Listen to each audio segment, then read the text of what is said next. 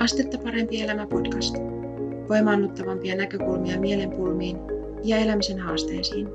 Seurassasi Pia Tuominen. Tuomisen pietessä moikka. Ajattelin hiukan jutella sinulle sellaisesta aiheesta, että mitähän tapahtuisi, jos me läheisissä ihmissuhteissa, perheissä, parisuhteissa ja niin poispäin, niin alettaisiin kiittää toisiamme enemmän.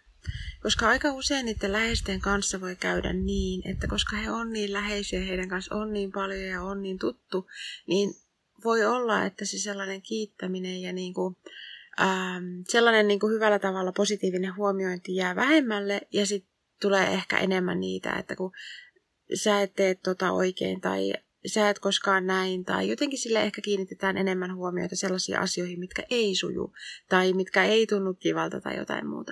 Ja mä mietin tässä sitä, että mitähän tapahtuisi, jos niissä läheisissä ihmissuhteissa alettaisiin kiittää enemmän.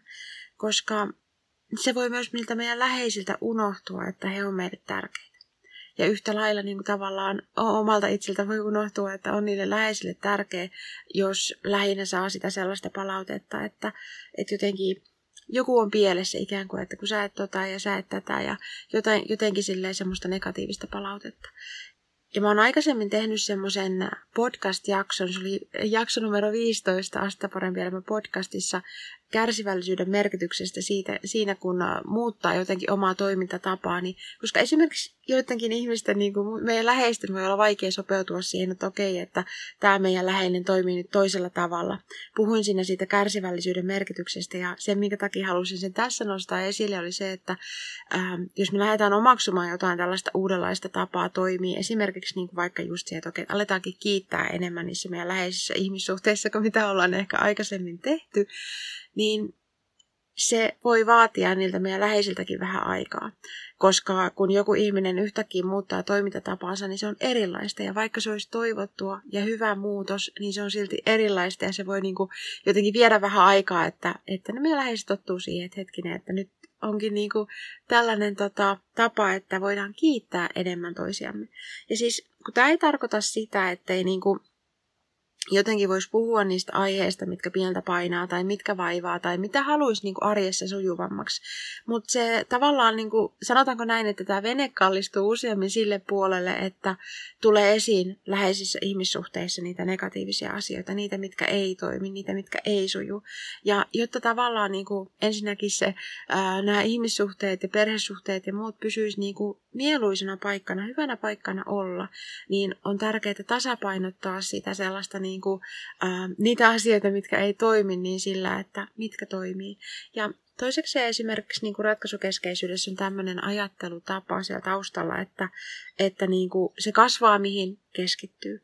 Ja jos me tavallaan niin kuin kiinnitetään huomioon enemmän siihen, että mikä ei toimi ja mikä ää, ei ole kivasti, mikä ei ole hyvällä tavalla, niin tavallaan meidän huomio suuntautuu siihen, ja jos se kasvaa, mikä keskittyy, niin periaatteessa se on niin kuin parempi kasvualusta sille, niin kuin, että niitä ongelmia tulee lisää, niitä pulmia, ikäviä asioita tulee lisää.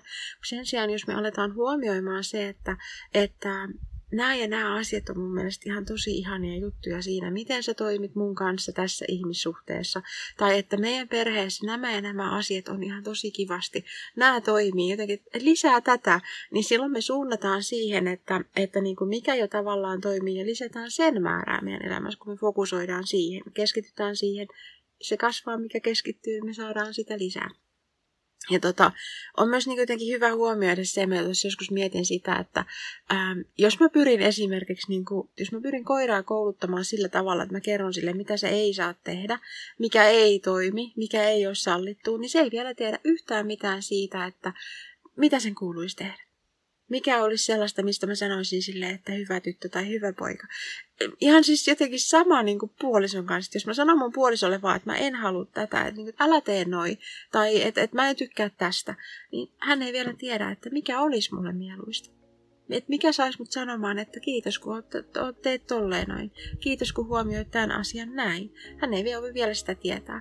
Eli niin kuin jotenkin se, että haluaisin niin kuin kysyä sulta sitä, että olisiko sun ihmissuhteissa tilaa sille, että kiitettäisiin enemmän?